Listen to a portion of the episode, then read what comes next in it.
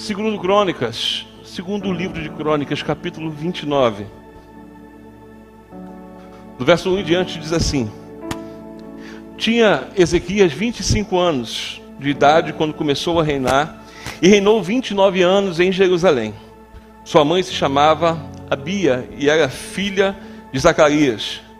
Fez ele o que era reto perante o Senhor, segundo tudo quanto fizera Davi, seu pai. No primeiro ano do seu reinado, no primeiro mês, abriu as portas da casa do Senhor e as reparou Trouxe os sacerdotes, os levitas, ajuntou-os na praça oriental e lhes disse, e lhes disse: Ouve-me, ó levitas, santificai-vos agora e santificai a casa do Senhor, Deus de vossos pais, de vossos pais. Tirai do santuário a imundícia, porque nossos pais prevaricaram e fizeram o que era mal perante o Senhor nosso Deus e o deixaram. Desviaram o seu rosto do tabernáculo do Senhor e lhe voltaram as costas. Também fecharam as portas do pórtico, apagaram as lâmpadas, não queimaram incenso, nem ofereceram holocaustos nos santuários ao Deus de Israel. Pelo que veio grande ira do Senhor sobre Judá e Jerusalém, e os entregou ao terror, ao espanto e ao, ao, aos assobios, como vós o estáis vendo com os próprios olhos. Porque eis que os nossos pais caíram à espada, e por isso nossos filhos, nossas filhas e nossas mulheres estiveram em cativeiro. Último versículo. Agora, pois, estou resolvido a fazer aliança com o Senhor Deus de Israel, para que se desvie de nós o ardor da sua ira. Amém, irmãos? Você pode ter visto assim, pastor. Que coisa dura de se ler. Que texto. Parece que vai vir lambada hoje.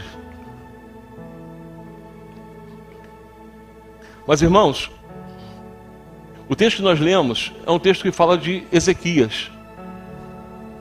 Um rei que começa a reinar com 20 anos de idade. Mas para poder entrar nesse texto, quero falar com você um pouquinho sobre o pai de Ezequias, chamado Acais.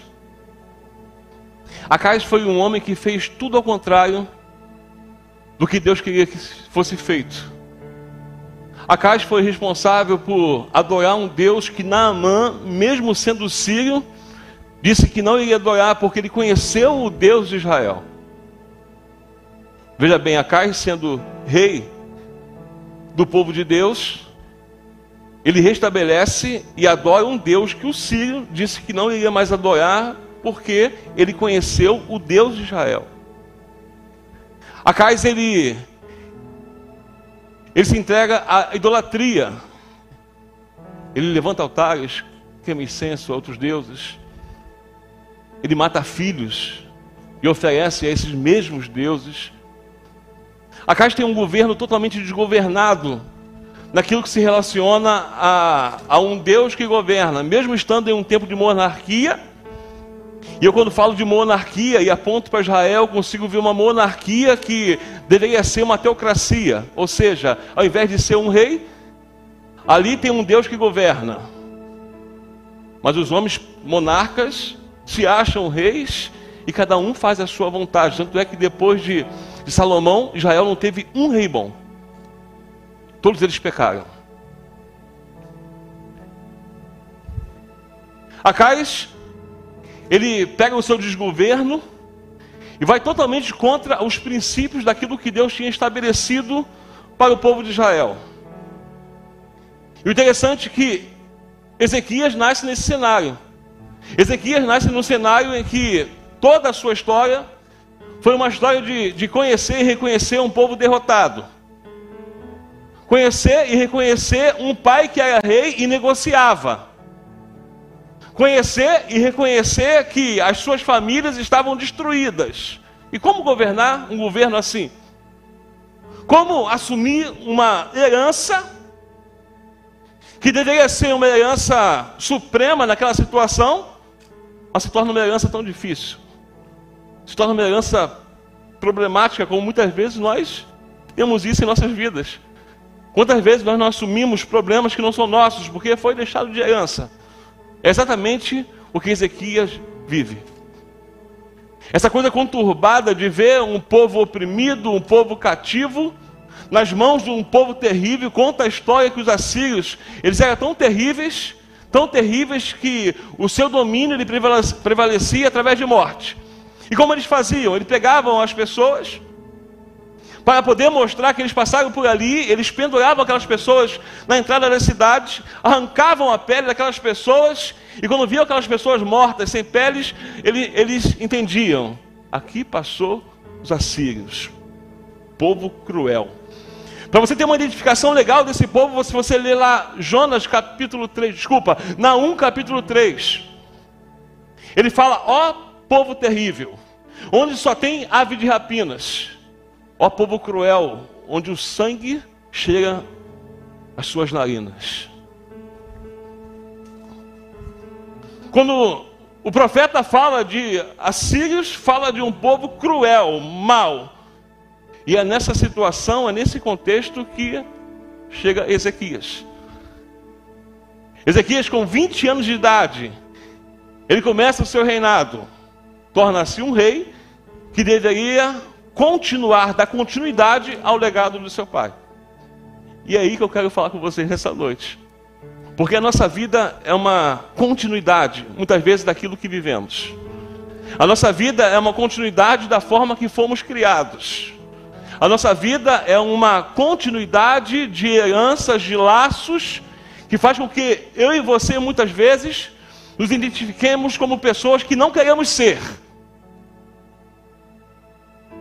Automaticamente, quando você entra, nasce e cresce no lar muito estressado, você se torna uma pessoa estressada. Quando você cresce no lar agressivo, você se torna uma pessoa agressiva, porque o mundo colocou a situação que nós somos fruto do meio. E o grande problema nosso é que nós achamos isso uma realidade. Nós crescemos e falamos, eu sou assim porque eu fui criado assim. Eu sou uma pessoa antipática porque a minha família é toda antipática. Eu acho que eu sou antipático porque essa foi a minha criação e ponto. Eu sou uma pessoa agressiva porque eu via meu pai sendo um cara muito agressivo e eu me identifiquei com isso e essa se torna a realidade. Quando eu penso em fruto do meio, eu penso em pessoas que não se resolveram ainda. Chega um tempo na vida que você é totalmente responsável por suas atitudes. Chega um tempo na sua vida que você é totalmente responsável por quem você quer ser. Chega uma hora na vida que você precisa fazer comparações e, e ver aquilo que te irritava. Pegar aquilo e falar, eu não posso ser isso. Mas as pessoas se identificam porque se acham fruto do meio e aquilo deve ser, aquela deve ser a minha realidade. E alguns se orgulham disso. Ezequias deveria olhar para aquela situação e dizer o seguinte: ó, eu sou filho de um homem que tentou mudar a situação adorando aos deuses que estavam vencendo a guerra.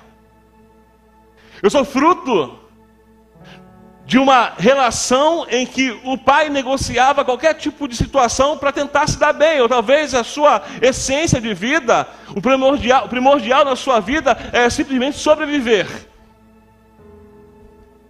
E quando nós queremos simplesmente sobreviver, nós aceitamos cada coisa. Nós chegamos a cada lugar. Me lembro que uma vez eu estava conversando com uma pessoa e ela tinha entrado para a vida errada.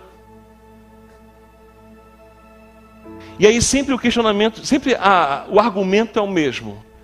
Eu estou nessa vida porque eu não posso, não consigo, não tenho oportunidade e não tenho o que fazer. E aí eu conversando com essa pessoa, falei o seguinte, vem cá, mas se você olhasse para a vida que você tem, com o que você vive, você vive bem? A pessoa disse, não, não vivo bem. Então você consegue viver com menos e viver bem? Sim. Peguei essa pessoa, cheguei do tráfico e arrumamos um serviço no Ceasa para ganhar quatro vezes menos do que ganhava. Quatro vezes o que ele ganhava no mês, ele ganhava na semana no tráfico. Uns anos depois, ele já estava em outra igreja, porque ele, quando era pequeno, era de outra raiz. Tempo depois eu perguntei, e aí? Ele falou o seguinte: ah, eu tive que voltar. Não porque eu quis, mas porque me pressionaram, aquilo não dava para viver. Eu falei: você fez a sua escolha. Ceder às pressões da vida por causa de argumentos dos outros não justifica quem nós somos de verdade. Entenda o seguinte que até uma certa idade eu achei que bonito era ser agressivo. Eu achei que bonito era sempre estar por cima, sempre ser um maioral, sempre aquele cara agressivo que precisava ser respeitado, respeitado pela forma que falava, pelo tanto que batia e pela forma agressiva de ser. Hoje eu olho no espelho e tenho vergonha de quem eu era. Ezequias, ele começa a me dar algumas lições. A primeira lição que eu tenho de Ezequias é a seguinte: é que ele, ele vê que seu pai ele faz uma aliança, aquela que foi mesmo rejeitada. Acais, ele acha que fazendo igual os sírios ele venceria. Ezequias, ele cresce nesse ambiente de fracasso. E para você iniciar os tópicos que vamos ler, você precisa pensar qual é a herança de Ezequias. É uma herança conturbada de alguém que não seria nada e que seria eternamente derrotado. Alguém que viveria subjugado às convicções de outros e aos atos de seu pai. Essa deveria ser a herança de Ezequias. E qual é a sua herança? Você é hoje quem você é por quem você escolheu ser? Você é essa pessoa que você é hoje porque você falou assim, não, eu quero ser assim? Ou é totalmente influência do meio que você vive? Ou você sonha ser uma pessoa melhor? Precisamos pensar em qual é a nossa herança. E muito mais do que pensar em nossa herança, é aquela herança que vamos deixar. Ezequias começava a pensar no propósito não só daquilo que ele recebeu, nem só daquilo que ele ia viver, mas ele começou a pensar aquilo que ele ia deixar, porque a nossa vida é um legado. A vida passa rápido. É no piscar de olhos. E o que vão falar de você é quem você é, o que você fez, o que você deixou. Essa vai ser a importância para as pessoas. Ezequias pensava assim, ele começa a mudar o cenário. Acais sai de cena entre Ezequias e ele assume essa responsabilidade. Mas não é só a responsabilidade de governar, é a responsabilidade de ser quem ele devia ser. Então é o seguinte: antes de você assumir alguma coisa, você precisa assumir a responsabilidade de quem você é. É por isso que pessoas entram e saem de ministério, sabe?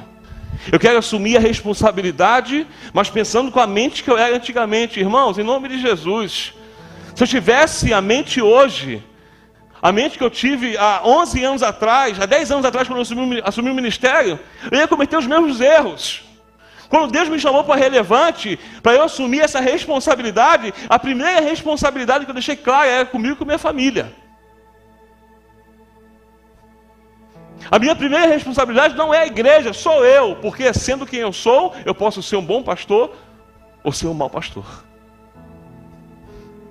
Ezequias ele assume o trono, que é a sua responsabilidade, mas a sua responsabilidade é de postura. Em outras palavras, ele faz o seguinte: ó, eu vou fazer tudo o contrário.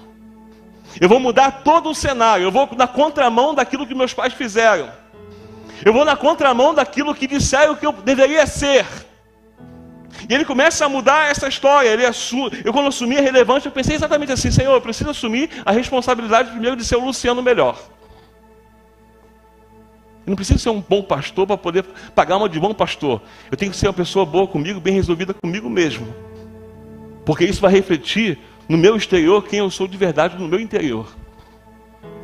Enquanto você ficar querendo pagar uma do seu exterior, achar que o pastor deveria vir domingo à noite sempre de terno e gravata, porque esse é o nível de santidade, meu irmão, você não vai ver isso. A roupa não me define. O que me define é o que eu exalo dentro de mim. Ezequias faz exatamente isso, ele vai na contramão de toda essa situação. Ele pensa não só no que ele vai assumir, mas como ele vai assumir. Primeira coisa, ele cresce no cenário que ele não quer viver. E quando ele cresce no cenário que ele não quer viver, quando ele cresce num cenário que ele não quer deixar para os seus filhos, ele consegue entender que ele é o protagonista da sua história. A história de Ezequias não é ser igual ao pai. A história de Ezequias não é refletir o que sua família refletiu antes. A, sua história é ser protagonista de alguém que iria fazer a diferença, que não era fruto do meio, mas alguém que era obediente a Deus. Às vezes você está assim, com essa vida, com essa mente, com essa tristeza no ministério, porque você quer ser o que você sempre foi, não vai rolar. As coisas não vão andar. Talvez o casamento está tão difícil porque você quer ser igualzinho, você sempre foi. Tem que ter mudança. Você precisa parar de botar, ah, eu também sou filho de pais separados. Ah, eu também tenho histórias tristes. Eu vi histórias tristes. Mas só que os meus pais não são responsáveis pela minha história hoje. Eu sou o protagonista. Eu escrevo isso. Eu prefiro escrever em Deus, amém, irmãos? Eu prefiro escrever em Deus. Ezequias ele assumiu essa responsabilidade de ser naquele momento o protagonista. Vocês vão ver isso no texto. Ele assume essa responsabilidade. Outra coisa, ele é jovem. Só tem 20 anos de idade. Novinho, novinho, novinho. Você precisa entender que todo mundo que quer servir a Deus tem a sua responsabilidade no reino.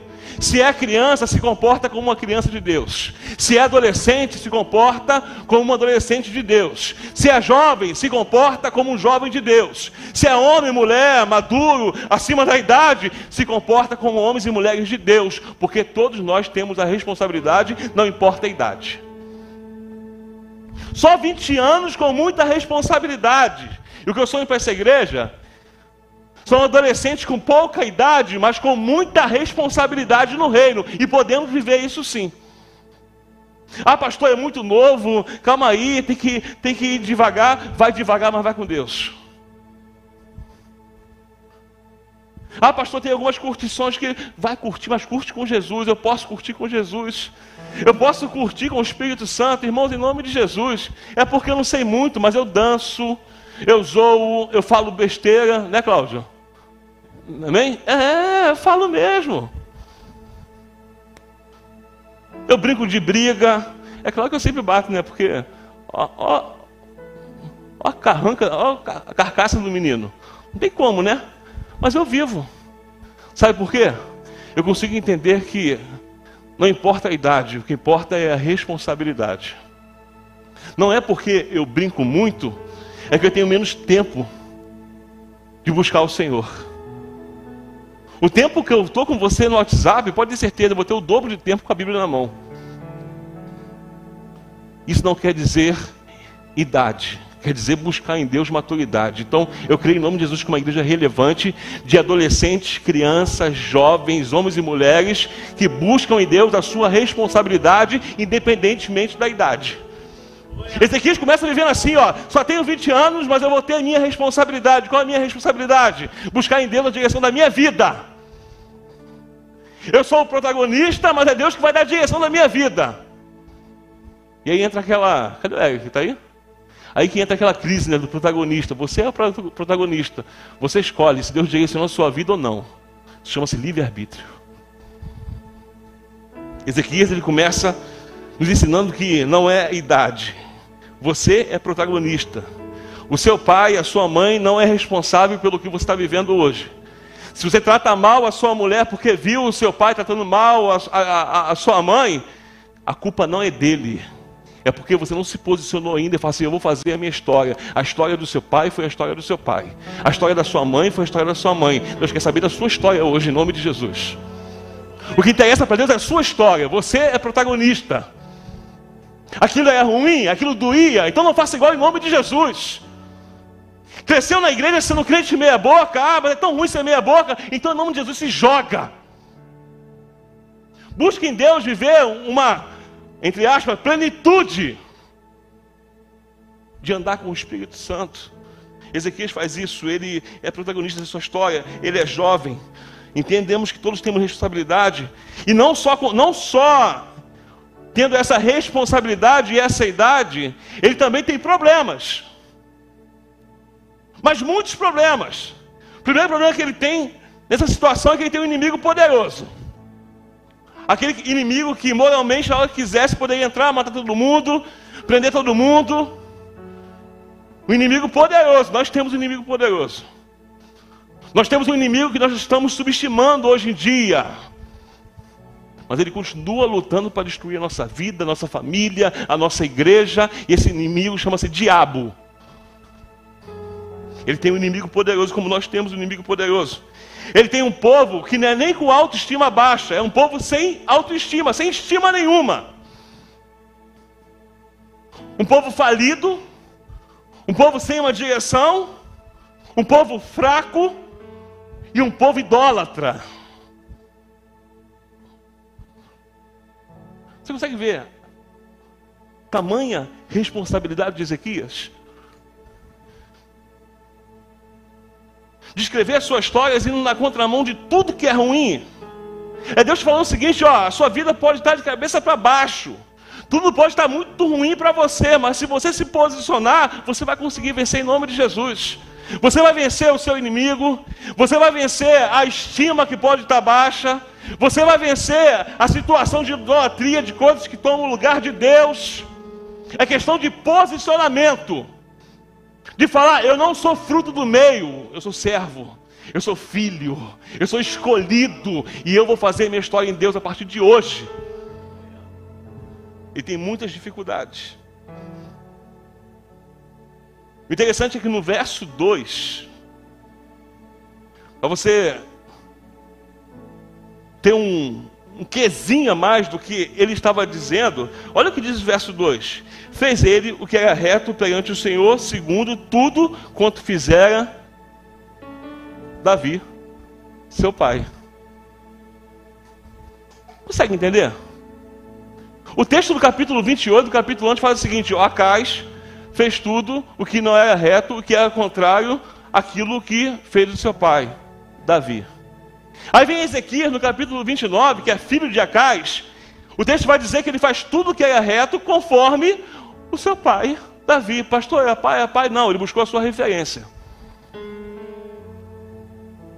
Ele fez tudo quanto Davi fez. Ele buscou uma boa referência. O que nós precisamos entender é que a vida de Ezequias mudou porque ele escolheu a sua referência. Se a sua referência é uma referência ruim e te faz uma pessoa ruim, busque uma referência boa em nome de Jesus. Ezequias busca a referência não do seu pai, o que deveria ser, ele busca uma referência de alguém que antecede, alguém que está lá na frente, alguém que faz o bem, alguém que faz boas escolhas, alguém que tem um coração segundo, de Deus, segundo Deus, alguém que olha para a sua vida e seus erros e fala: Senhor, cria em mim um coração reto, vê se há em mim algum caminho mau e guia-me pela vereda da justiça. Alguém que fala o seguinte na sua dificuldade: O Senhor é meu pastor e de nada vão sentir falta. Aleluia. Ezequias busca em Davi sabendo que mesmo os seus erros mais grotescos pode se tornar inaconsável o perdão de Deus. Essa é a nossa referência. Talvez você é agressivo porque a sua referência é alguém agressivo. Talvez está louco para acabar esse casamento porque a sua referência é das pessoas que falam o seguinte, ó, se não, dá mais, acaba. Talvez você, jovem, não queira mais ouvir o seu pai e a sua mãe, porque os seus colegas te influenciam dizendo o seguinte: ó, eles estão passados. A história hoje é outra. Eu te aconselho em nome de Jesus. Busque referência de pessoas que conseguem resolver problemas. Busque referência de amigos e amigas que ouçam os pais Ouça, busquem em Deus referência, busquem pessoas referências de filhos que honram, mas não é que obedece, não, de filhos, é, não é só obedecer, de filhos que honram seus pais. Pastor, qual é a diferença? Eu dei uma, uma, uma, uma ilustração aqui muito clara do que é obedecer. Uma coisa é você falar o seguinte: é, vamos lá, Júlia, uma coisa que eu faço diariamente, né? Eu e a mãe dela, a louça é com você.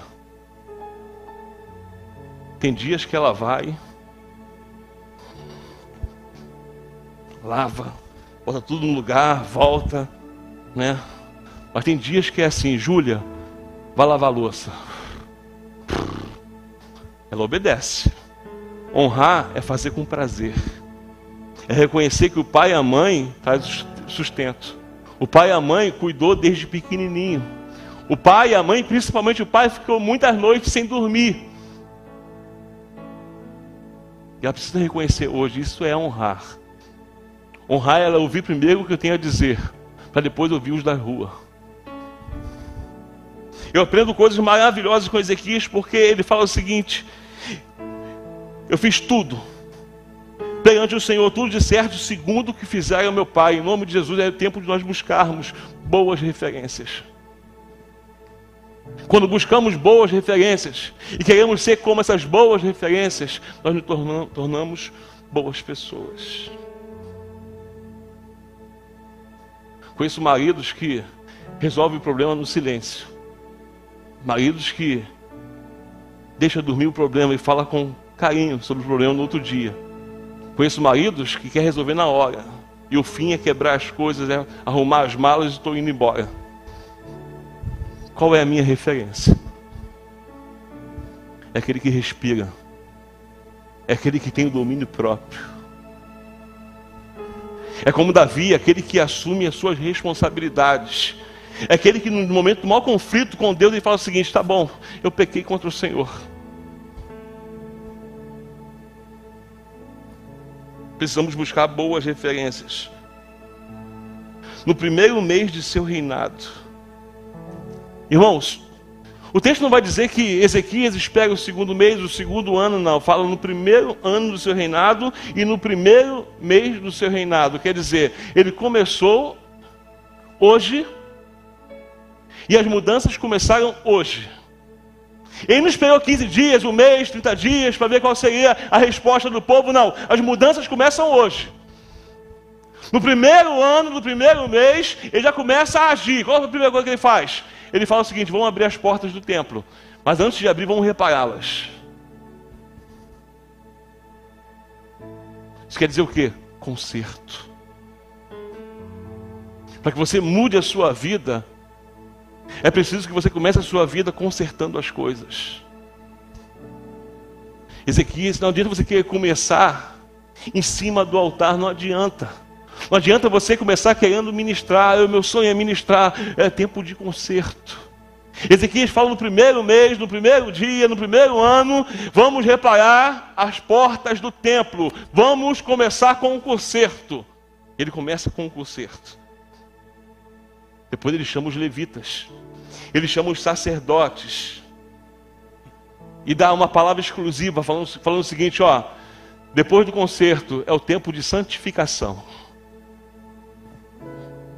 Depois que ele conserta, porque as coisas estão reparadas, é o tempo de santificação. Pastor, o que é santificação? Eu ficar me benzendo? É eu começar com 40 dias de jejum? É eu começar a subir um monte 30 vezes? É eu começar a buscar consagração? É eu começar a buscar profetas em outros lugares? Há aqueles que podem falar do meu futuro? Irmão, em nome de Jesus, não é esse o propósito da igreja. Deus pode fazer, Ele pode usar, Ele pode falar. Mas se você tiver nisso a sua expectativa, deixa que eu faça algumas profecias para você aqui, molinha. Quer ver? Comeu o que ontem? Não lembra que comeu? Sopa de ervilha. Então vai se manter fininho, amém? Quem comeu massas ontem? Quem comeu massa ontem? Macarrão, pizza, quem comeu? Vai ficar gordo, meu irmão. É o futuro. Não é o futuro? Você vai ser amanhã o que você planta hoje. Amém, irmão? Profeta de Deus? Recebeu aí? Recebeu? Não é essa a proposta da igreja. É a santificação. O que é santificação? Eu quero que você grave isso, nunca mais esqueça. Santificação é uma coisa bem simples. É você se aproximar de Deus. Quanto mais próximo de Deus, mais longe do pecado. Quanto mais próximo de Deus, mais longe da tristeza. Quanto mais próximo de Deus, mais longe das artimanhas do diabo. Quanto mais próximo de Deus, mais longe de você mesmo. Quanto mais próximo de Deus, menos problemas para a sua vida. Isso é santificação. Estar tá pertinho de Deus, viver com Deus, andar com Deus, perguntar para Deus. Isso é santificação. Não é a roupa que tu veste, não é os diamantas que tu manda de vez em quando. É o quanto você está próximo de Deus quando não está aqui dentro. Isso é santificação. Se você é muito santo aqui dentro, chega em casa e quer quebrar tudo, está longe de Deus. Tu não é santo. Se o teu vizinho te irrita como os meus me irritam todos os dias, pastor, é. Meu irmão, o endemoniado botou um som que dá um banho nesse som da igreja. O som treme minha janela. Bum, bum. A gente não consegue ver nada, ouvir nada. Ontem, duas horas da manhã, estava tocando umas coisas estranhas. Falei, é possível que esse cara falou isso aí nessa música. Mas falava aquele negócio mesmo, né? Você vai entrar, tem que pedir licença, que as mulheres estão. Plac, plac, plac, plac. Eu falo, gente, não é possível. Estou falando sério, né? Sério. Uma mulher feia que estoura, mas bum, bum. Eu falei, Jesus, até voltar acabou a música, né? Tem, tem umas que até voltar acabou a música, mas estão lá. Aí eu vou passando, né? Todo mundo fala, pastor, e eu um capita, né? Papai, boa noite. que vontade de voltar o velho homem, né? Fazer fila aí, vamos fazer na mão todo mundo. Mas é. Não adianta você falar que é santo. Quando chega no futebol, você não amar o teu irmão como tem que amar. Eita! Eita! Foi crente não. Foi pro... Não. crente é zagueiro raiz, é mesmo, irmãos? Não passa não, só passa a bola. Não, é nosso zagueiro da relevante. É. ser santo. Quando você se aproxima de Deus, você é em qualquer lugar. Você é do seu jeito, mas você sabe os seus limites. Ezequias ele faz exatamente isso. Ó, vamos consertar. Vamos nos santificar, que haja santificação. O mais interessante é fazer o oposto de tudo que meu pai, meu pai fez. O que eu quero fazer, eu vi que a minha vida, que a vida do meu pai, o meio que eu cresci, não deu certo. Eu vi uma falência de amor, uma falência de carinho, uma falência de afeto. Eu vi uma falência de pessoas que se comunicam. Eu vi uma falência de respeito. E que eu quero, eu vi uma falência de Deus. Mas o que eu quero para a minha vida é o contrário de tudo o que meus pais, meus pais fizeram. A minha referência é quem fez o certo, é quem se consertou, é quem que, mesmo tendo tropeçado, não, aceitou o pecado como um acidente de percurso, se reergueu e fez a sua história, porque ele foi protagonista de alguém que refletia Deus. E para encerrar, quem encerrar com o verso 10 o último verso que nós lemos. Agora estou. Agora estou resolvido. Ele assume o trono, ele faz o conserto, ele se santifica e fala: agora sim, agora sou uma pessoa bem resolvida. Agora, quando falarem que eu não presto, eu sei que eu presto em Deus, porque eu sou uma pessoa bem resolvida. Agora, quando entrar no ministério, eu vou mudar a minha postura, porque eu vou ser bênção naquele ministério. Mesmo que aconteçam coisas que machuquem o meu coração, tem um Deus que cuida do meu coração. Eu não preciso machucar pessoas porque me machucaram. O ministério é uma responsabilidade, não só do que eu vou fazer, mas de quem eu sou dentro dele. Ezequiel fala o seguinte: ó, Eis que agora estou resolvido, meu irmão, em nome de Jesus. Se você entrou aqui nessa noite com alguma dúvida de quem Deus quer que você seja, de quem você quer ser em Deus, é noite de você se resolver em nome de Jesus. Nós precisamos ser como Ezequias, que temos referências de pessoas que mudaram a história. Nós temos que ser como Ezequias, que creem no fundo do coração que você não é fruto do meio. Você não é a desgraça que você ouviu falar de você. Você não é aquele vem aqui capeta que você ouviu a sua infância toda. Você não é aquele fracassado que você ouviu em toda a sua história. Não. Você é quem você quer ser em Deus. Você é protagonista. A aliança que você recebeu, ela não vai ter peso de coisa boa se você não for uma pessoa melhor. O uso da tua aliança vai determinar o legado que vai ficar depois de você. Se resolva em nome de Jesus. Você não pode ficar oscilando, porque você sempre oscilou. Por que, que você oscilou? Porque não se consertou de verdade. Porque não se santificou de verdade. Ou melhor, porque não deixou que Deus te santificasse. Porque não é que você santifica, é Ele que te santifica, amém? Já ia falar aqui um sofisma, né? Marcelo de cara feia para mim aqui já corrigi na hora, porque cara feia dá, dá para saber já qual é o sofisma, né? Então, você não deixou que Ele santificasse você. É tempo de conserto e deixar que Deus te santifique. Aí você vai ser o protagonista de uma história, independentemente da história que veio antes de você.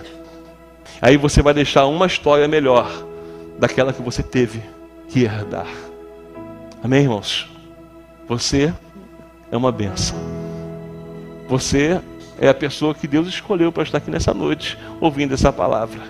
Você é a pessoa que saiu do lugar, talvez mais cômodo, sentou no banco e ouviu Deus falar o seguinte: ó, você é responsável e protagonista da sua história. Você não é fruto do meio. Você vai ser a partir de hoje quem você quer ser. Fique de pé em nome de Jesus. Quero muito olhar para você.